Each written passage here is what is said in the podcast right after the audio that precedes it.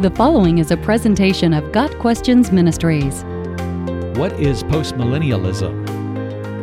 Postmillennialism is an interpretation of Revelation chapter 20, which sees Christ's second coming as occurring after the millennium, a golden age or era of Christian prosperity and dominance.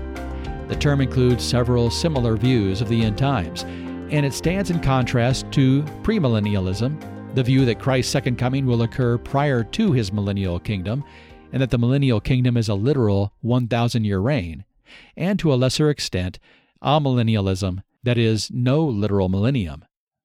Postmillennialism is the belief that Christ returns after a period of time, but not necessarily a literal 1,000 years.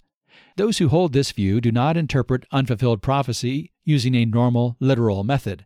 They believe that Revelation 20, verses 4 through 6, should not be taken literally. They believe the 1,000 years simply means a long period of time. Furthermore, the prefix post in postmillennialism denotes the view that Christ will return after Christians, not Christ himself, have established the kingdom on this earth. Those who hold to postmillennialism believe that this world will become better and better, all evidence to the contrary notwithstanding, with the entire world eventually becoming Christianized. After this happens, Christ will return. However, this is not the view of the world in the end times that Scripture presents.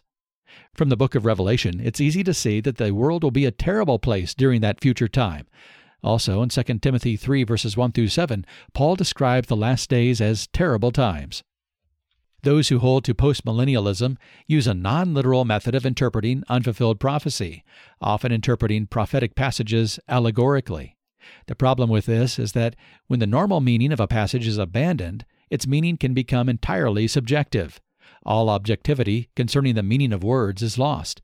When words lose their meaning, communication ceases. However, this is not how God has intended for language and communication to be. God communicates to us through His written word, with objective meanings to words, so that ideas and thoughts can be communicated.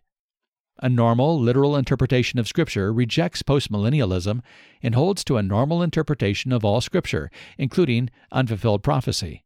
We have hundreds of examples in Scripture of prophecies being fulfilled. Take, for example, the prophecies concerning Christ in the Old Testament. Those prophecies were fulfilled literally. Consider the virgin birth of Christ. Consider his death for our sins.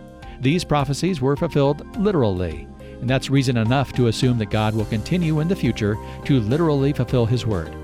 Postmillennialism fails in that it interprets Bible prophecy subjectively and holds that the millennial kingdom will be established by the church, not by Christ Himself.